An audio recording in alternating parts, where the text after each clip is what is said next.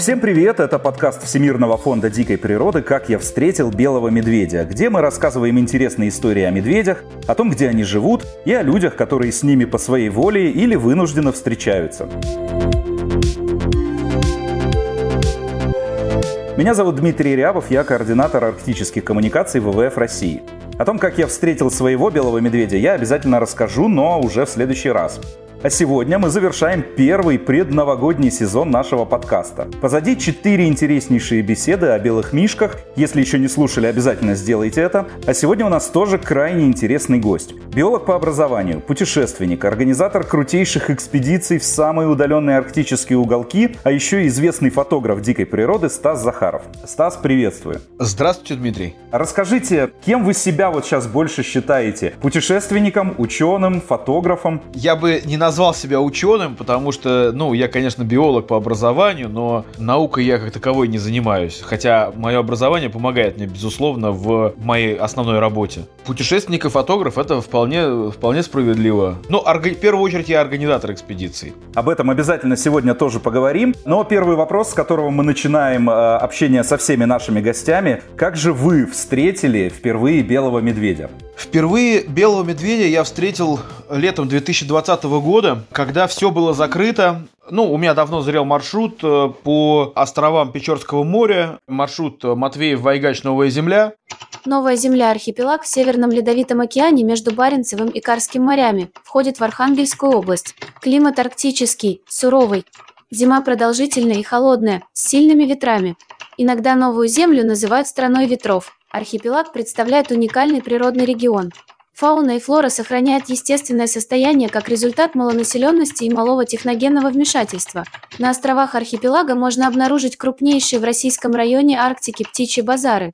Из млекопитающих распространены песцы, лемминги, нерпы, морские зайцы, моржи, киты, тюлени. Белые медведи приходят в южные районы с наступлением холодов. Понятно, что на юге Новой Земли мы ожидали встретить белых медведей. Собственно, мы в, в том числе за этим и ехали. Это был пробный э, туристический маршрут, который сейчас очень хорошо у нас работает, у нас, у наших коллег. Я готовился к этой встрече с белым медведем, общался с э, экспертами, в том числе с Никитой Овсянниковым. Я прошел у него обучающие курсы по отпугиванию белых медведей. И, в общем, мы пришли на новую землю, и я взял бинокль и стал смотреть по сторонам. Как правило, белый медведь где-то там был вдалеке, и как только судно начинало к нему приближаться, тут же уходил за холм, ну, как бы за гору, условно говоря, где видно его уже не было. С одним из медведей нам повезло, он проснулся, как то, когда мы уже были в лодке, сошли с яхты в надувную лодку, так называемый тузик, на этом тузике мы подъехали к берегу, медведь проснулся, заметил тузик и спустился к нам по склону вниз, прошел вдоль побережья, залез на скалы, постоял, походил, позевал, полежал. И лежал он очень долго. Ну, собственно, это была идеальная ситуация, как и задумывали мы, да, поскольку я на тот момент у меня не было опыта еще общения с белым медведем. Мы не хотели встречаться с этим животным на суше, э, нос к носу, да, мы хотели э, в более безопасном режиме понаблюдать его с зодиака, как бы что нам и удалось. Но это было, конечно, впечатляюще. Очень в первый раз увидеть белого медведя, потому что я до этого видел много раз бурых медведей. По сравнению, конечно, с буром белый показался очень огромным. Ну, просто я бы сравнил его... Ну, тот еще был крупный самец, конечно, но я бы сравнил его... Он по размеру как будто походил больше на лошадь, чем на бурого медведя. То есть он был прям реально огромный. И когда он там бежал к нам вниз по склону, это, конечно, было невероятно впечатляюще. Но с тех пор много воды утекло уже, конечно, я уже и на Чукотке побывал, и там много посмотрел. Но первая встреча – это первая встреча, конечно. Здесь э, что сказать. Упомянули, что специально готовились. Общались с экспертами, изучали правила отгона и поведения. Но, тем не менее, какие-то средства защиты обязательно с собой, средства отпугивания, оружие. Или вы так смело и отчаянно готовы выходить с ним один на один? Нет, конечно, нет. Разумеется, есть средства отпугивания. Это в первую очередь э, шест, двухметровая палка, перцовые баллончики.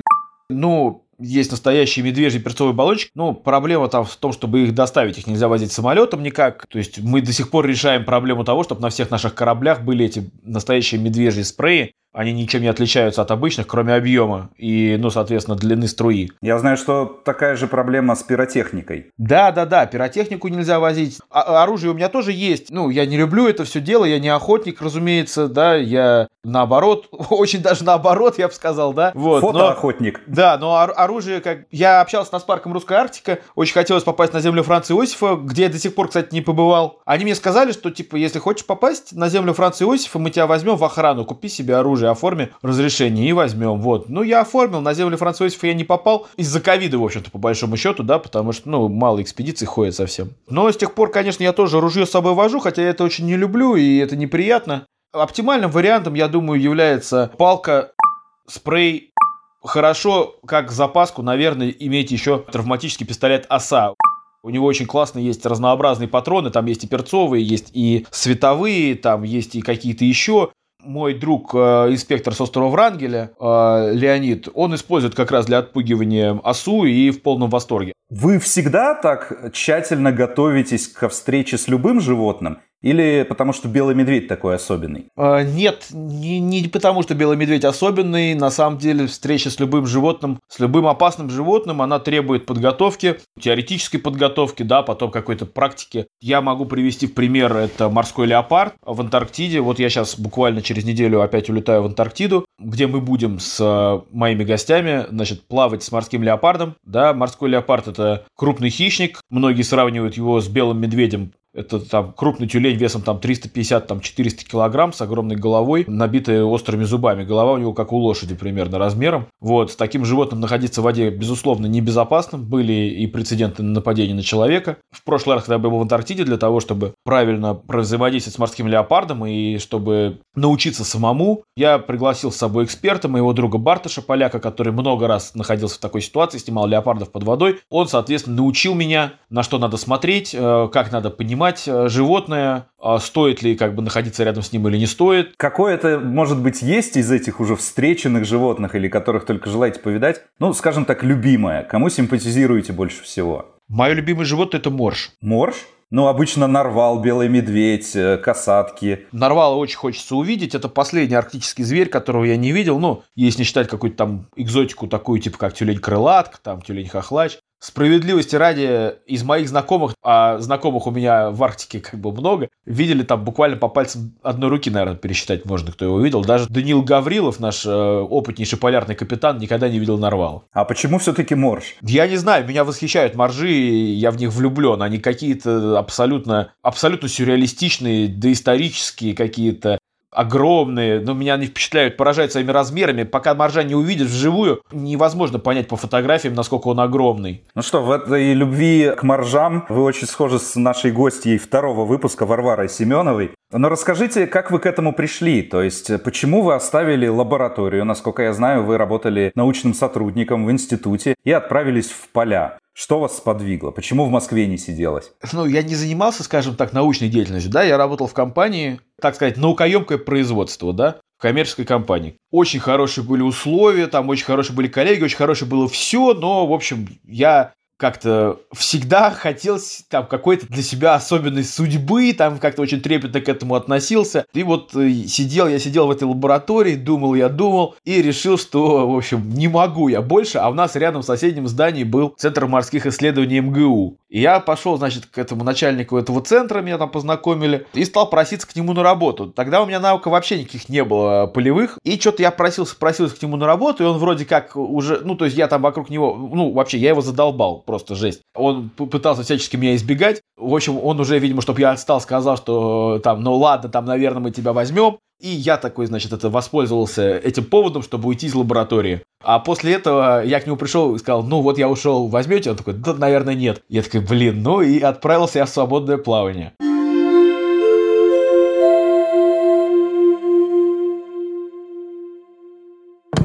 Белые медведи продолжают хозяйничать на Диксоне. О смелом поведении косолапых рассказал глава Диксона Николай Бурак. В этот раз взрослая особь неторопливо прогуливалась по улицам поселка в районе школы. Хищника прогнали пограничники. Правда, не с первого раза. Медведь оказался не испугливых. А ранее представитель семейства разгромил рыболовецкий балок. Добавим, в конце прошлого месяца на Диксоне обнаружили молодого мишку. Он лежал на камнях почти неделю и ничего не ел.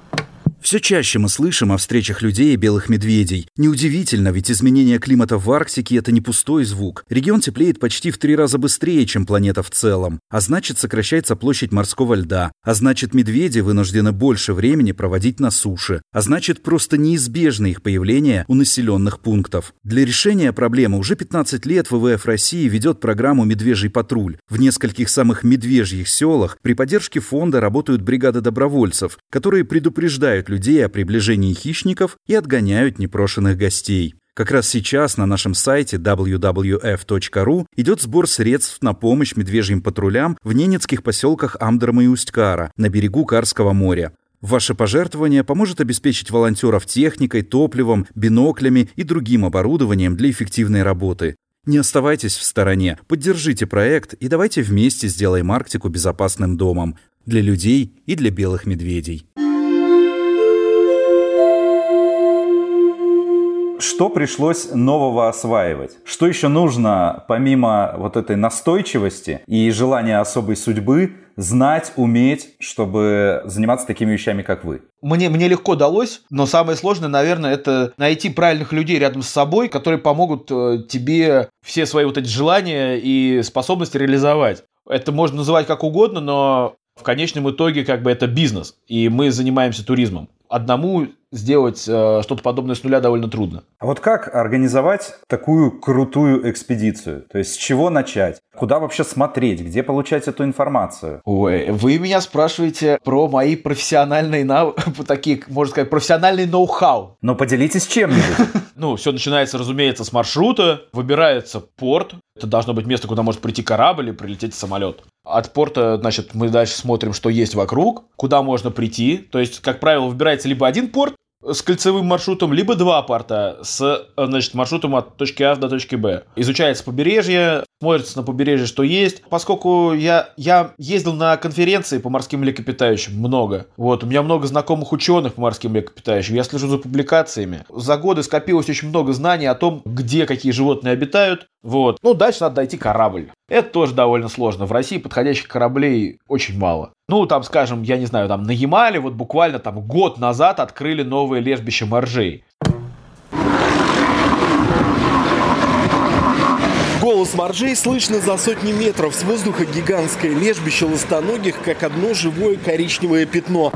Разумеется, как бы, где это лежбище находится, я знаю. И как туда попасть, я понимаю. Вот. Ну, также там куча бюрократии, всякие разрешения от этих, разрешения от тех, от пограничников разрешения, от заповедников разрешения, от портов разрешения. Ну, везде, короче. Ну, такой рутины организационной много, да. А когда мы уже находимся как бы в процессе, да, ну, нужно смотреть, э, фактически я выстраиваю план каждого дня по отдельности, да, ну, с поправкой, понятно, на погодные условия, да, на... Фактически я там на 2-3 дня вперед выстраиваю чуть ли не почасовой маршрут. Ну, это классно. Я люблю это, вот, и полярная экспедиция – это моя любовь, моя страсть. Вот я сейчас в Антарктиду улетаю, я уже очень счастлив, главное добраться.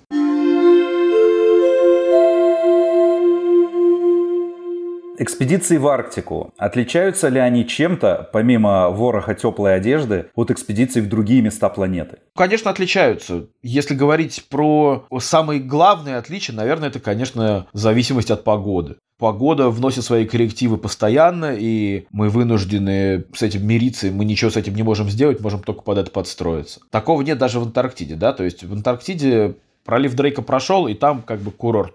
Там все время солнышко, там почти нет ветра. В общем, там почти всегда хорошая погода. В Арктике постоянно то туман, то ветер, то дождь. Не знаю, хотели сивучи увидеть, вон, подошли к мысу, идем мимо мыса, а видимость 200 метров и туман, и мы ничего не можем сделать вообще. Таких ситуаций очень много, они постоянно случаются, к сожалению. Бывает, что подпорчивают, так скажем, впечатление от экспедиции. Можете вспомнить самую сложную, наверное, экспедицию, которую приходилось организовывать, проводить? Ну, я не знаю, У меня была экспедиция, когда я еще был юн, и мы еще не очень ориентировались в рынке, когда у меня посреди Курильского перехода капитан ушел в запой. Ну, мы дошли до Сахалина усилиями оста- оставшейся части команды и меня. И это было очень сложно и очень опасно. Я считаю, что мы чудом выжили. И больше...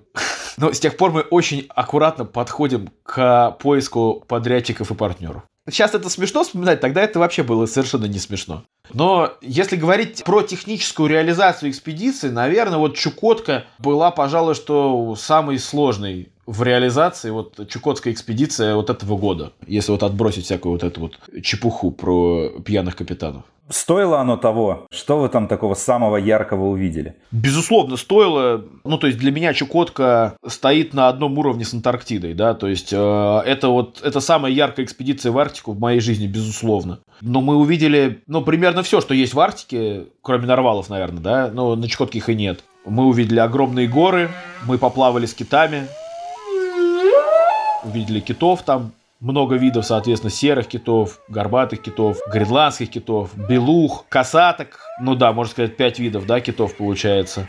Огромные птичьи базары красивейшие. Тюленей там, опять же, сколько видов. Это ларга, э, лахтак, сивуч, ну и, конечно, моржи. Вот, белых медведей мы увидели, там, мы увидели белых медведей, которые там торчат из окошек заброшенной метеостанции на острове Колючин. Мы увидели белых медведей, которые по льду ходят, там и моржа разделывают на льду. Мы увидели белых медведей, гуляя там по, по, по поселку на острове Врангеля, по сомнительному, это название поселка, там в 30 метрах от белого медведя. То есть мы их увидели со всех сторон, и там, ну, наверное, суммарно под сотню за две экспедиции я увидел.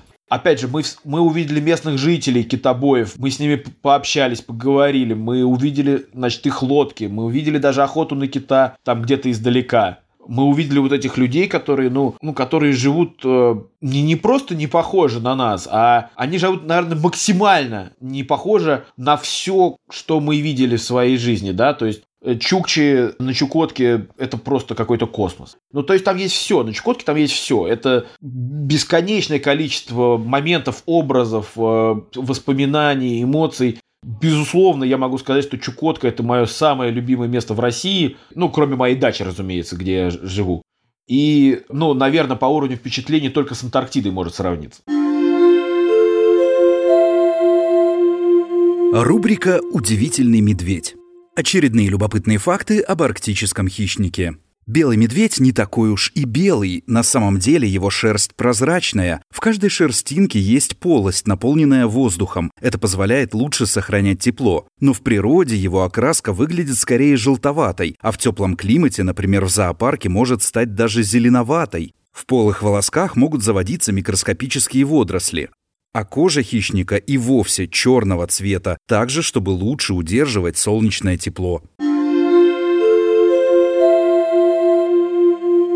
У меня такой вопрос возник, пока вы рассказываете. Вот вы говорите везде «мы», то есть вы путешествуете с группой, отвечаете за них, обеспечиваете их безопасность. Что вы им говорите? Как наблюдать за животными? Те же белые медведи, то есть вы встречаетесь сами с экспертами, вы проходите подготовку. Туристам которые приезжают с вами, что надо знать и понимать, когда они отправляются снимать или просто наблюдать арктическую дикую природу? Ну, в плане безопасности от белого медведя, как бы я делаю базовый брифинг, да, о том, что нельзя разговаривать, нельзя бежать, нужно, значит, встать за моей спиной, сгруппироваться и, соответственно, молча выполнять э, мои указания.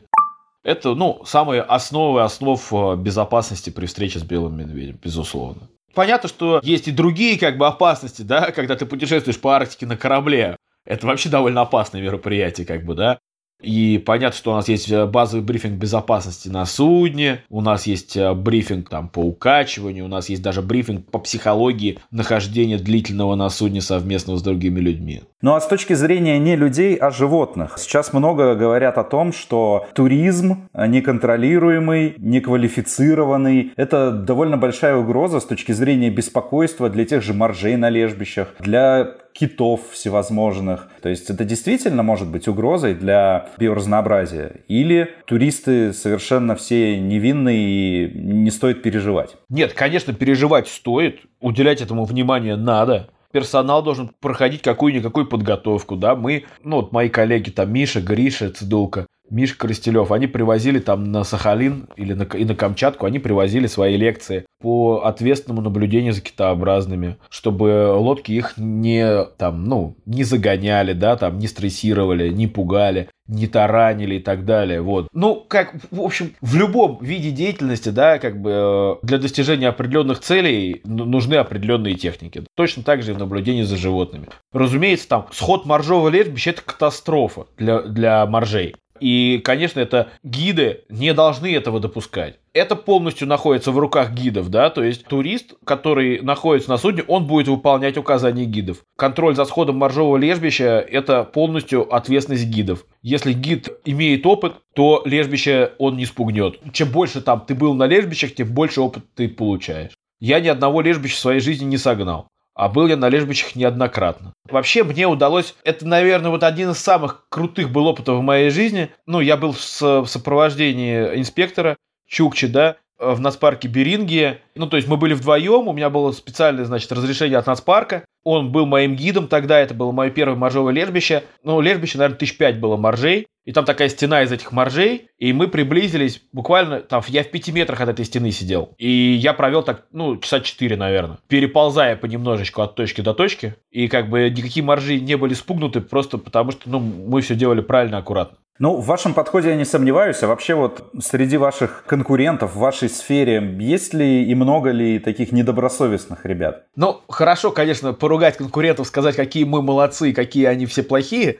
Но мир на черное и белое не делится. Вот. Конечно, как и в любой другой сфере деятельности, есть люди, которые более ответственно подходят к задачам. Есть люди, которые менее ответственно подходят к задачам. Есть люди, которые готовы там заехать э, лодкой на спину киту, чтобы получить, э, чтобы люди получили впечатление. Для меня это, разумеется, такие вещи недопустимы. Но там случаются порой косяки, как бы, да, и в нашей практике бывают, да, какие-то, может быть, не самые э, удачные моменты, но а в целом, in general, мы стараемся, ну, следовать такому правилу, что если ты обратил внимание, что ты причиняешь животному беспокойство, ты должен прекратить делать то, что ты сейчас делаешь. Ну и, наверное, последнее в этой теме про организацию экспедиции не могу не спросить. Какие туристы? Кто эти люди и есть ли у них какие-то, может быть, необычные капризы, с чем вы столкнулись? Или какие-то необычные запросы, которые вас удивили? Туры в Арктику и Антарктику – это самые дорогие туры, которые мы делаем. Как выяснилось, в самые дорогие туры едут самые беспроблемные гости. Люди, которые там заплатили миллион рублей за этот тур, как правило, они не создают проблем себе и окружающим. Они расслаблены, они, а, они приехали получить удовольствие. А совсем другое дело, что когда человек приезжает там в недельный тур за 50 тысяч рублей и начинает, значит, что рассказывать о, о своих уникальных VIP-запросах, как бы. Это, это, вот это, это постоянно бывает. Еще одна тема, о которой хотел поговорить, ваша ипостась фотографа. Фотоконкурсы дикой природы. Как относитесь, участвуете ли? Потому что сейчас я смотрю, это какой-то безумный тренд. Я даже видел фотоконкурс среди фотографов «Северного сияния». Прям отдельный, с номинациями. Как для вас это важная часть или нет? Ну, как, скажем так, я уже свое имя в профессиональной среде завоевал, и мне, честно говоря, в конкурсах участвовать лень. Каждому конкурсу там надо придумать описание, а под определенным, значит, размер поджать эти фоточки, там пиксели настолько, настолько. Вот, а этих конкурсов миллион. И, в общем, ну, я, я в общем-то, я сейчас не участвую в конкурсах, мне просто, просто лень. Ну, как бы это не доставляет мне там такого неимоверного там удовольствия, вот это, о боже мой, слава победителя конкурса. Но вот моим друзьям, коллегам им очень это важно. Вот э, Миша Крастелев, Дима Кох, ну, я считаю их более сильными обоих фотографов, чем я, но, тем не менее, ну, они участвуют много и побеждают. Вот Дима сейчас National Geographic там какой-то приз забрал. Есть ли одно фото, которым вы гордитесь больше всего? Мне кажется, у меня нет фотографии, которая является моей любимой. Я так никогда как-то не, не выделял таким образом. У меня там, я могу набрать там с десяток своих там самых лучших фотографий, наверное. А так, чтобы какая-то одна, мне кажется, я так не смотрел на это с этой стороны. Может быть, самая сложная фотосессия? Ну, апофеозом, наверное, всей этой вообще моей истории, конечно, стали подводные съемки морского леопарда, безусловно, как бы в этой фотосессии. Вот, которую я мечтаю повторить, э, и я надеюсь, что мы сможем э, что-то похожее в этом году сделать, но понятно, что никаких гарантий нету, тем более, что наша экспедиция под это не заточена. В прошлый раз это была заточенная под это экспедиция, сейчас это просто общего плана экспедиции в Антарктиду. Пожалуй, самая трудозатратная из всего, да. Но это потому, что в Антарктиду добраться, правильно? Это надо добраться в Антарктиду, надо привести с собой все оборудование, чтобы оно все работало исправно, чтобы ничего не протекло, ничего не сломалось, все должно быть продублировано миллион раз. Нужно найти место, в котором находятся эти морские леопарды. Нужно, чтобы повезло с погодой. Нужно, чтобы было время на эту работу. И мы примерно, ну, ну не неделю, наверное, дней 5-6 мы провели в, на одной точке целыми днями, катаясь на лодке по акватории в поисках морских леопардов, которые бы соблаговолили с нами поплавать. И за 5 дней э, нам удалось три встречи с морскими леопардами под водой провести, только одна из которых затянулась больше, чем на там 10 минут. А, ну нет, наверное, еще, пожалуй, что один из самых моих трудовых проектов это была подводная съемка Белух на Соловках, конечно же. Невероятно сложно, это огромных усилий потребовало, и 4, 4 года мы пытались, только на четвертый год смогли, теперь мы умеем. Если говорим про фотосессию белого медведя, какой может быть совет или несколько советов вы можете дать тем, кто захочет его сфоткать? Мне кажется, очень сложно дать совет, потому что, по сути, как правило, встречая белого медведя, фотограф особо не выбирает ракурс, потому что этот ракурс скорее выбирает медведь. Ну, из советов, наверное, я могу сказать, что самым рабочим инструментом по белым медведям оказался дрон. И самые все уникальные кадры, самые лучшие, самые сильные кадры были сняты с дрона. Все осваиваем пилотирование. Обязательно. Ну, то есть, ну, представляете, плотный сплоченный лед, по нему гуляет там десяток белых медведей, все это происходит в километре от яхты, в бинокль они видны, яхта в лед войти не может. Ну, то есть он там настолько плотный, что там без шансов. А там белый медведь там в километре от яхты разделывает моржа, потом он этого моржа берет, тащит в воду, ну, моржонка маленького, плывет, значит, с ним в зубах, там между льдин ныряет. Ну, это космос просто. Ну, разумеется, только с дроном. Как медведи на дрон реагировали? По-разному, но вообще надо близко не надо подходить, как бы, что он их может пугать стрессировать, вот. Медведь может от дрона с одной стороны уходить. Ну, белый медведь, ну, ну, так же, как и с человеком, как бы. На любой незнакомый объект, либо он уйдет, либо он пойдет его исследовать, одно из двух. Если понятно становится, что медведю не нравится, он уходит, то надо, чтобы изменить что-то в пилотировании, значит, а, увеличить дистанцию там и так далее, чтобы прекратить негативные воздействия на животное, разумеется. Перед тем, как будем э, прощаться и все идти э, изучать управление дронами, у нас есть э, рубрика «Арктический блиц». Короткие вопросы, короткие ответы. Canon или Nikon? Nikon. Но лучше еще лучше Sony, но у меня, я, использую, я, я использую Nikon. Ваше любимое место в Арктике? Чукотка. Рауль Амундсен или Жак Ив Кусто? Амундсен. Рауль Амундсен или Николай Николаевич Дроздов? Ну, конечно, Дроздов. Лучший способ согреться в минус 40. Это зависит от того, где вы находитесь. В моем случае это просто спуститься э, внутрь яхты, как правило. Если бы белый медведь понимал ваш язык, что бы вы спросили или сказали ему? Я бы сказал ему, иди отсюда и никогда не подходи больше к людям. Посоветуйте нашим слушателям, что можно посмотреть или почитать по вашей тематике. Э, BBC Frozen Planet. И последнее, что нужно сделать в первую очередь, чтобы сохранить природу Арктики? Слушайте, это такой сложный вопрос, это уже не близ. И даже не супер близ. Это очень сложный вопрос. Я думаю, чтобы сохранить природу Арктики, надо, наверное, менять, ну, вообще отношение людей к природе в целом. Чтобы, ну, оно было как на Западе. Ну, вплоть до того, что, там, что ты мусор не, не бросаешь там где-то, где там пикник проводил. Ну, все начинается, мне кажется, с культуры. Потом уже идут конкретные действия, которые уже к этой культуре подтягиваются. Потому что если нет культуры, то человек застрелит белого медведя и как бы пройдет просто дальше. И все, да. Ну, ну, он даже, может быть, стрельнет его с дистанции там 50 метров, на которой еще пока что является безопасной. Это, это просто пример, да. Но таких примеров масса, разумеется. Я думаю, что все начинается с культуры.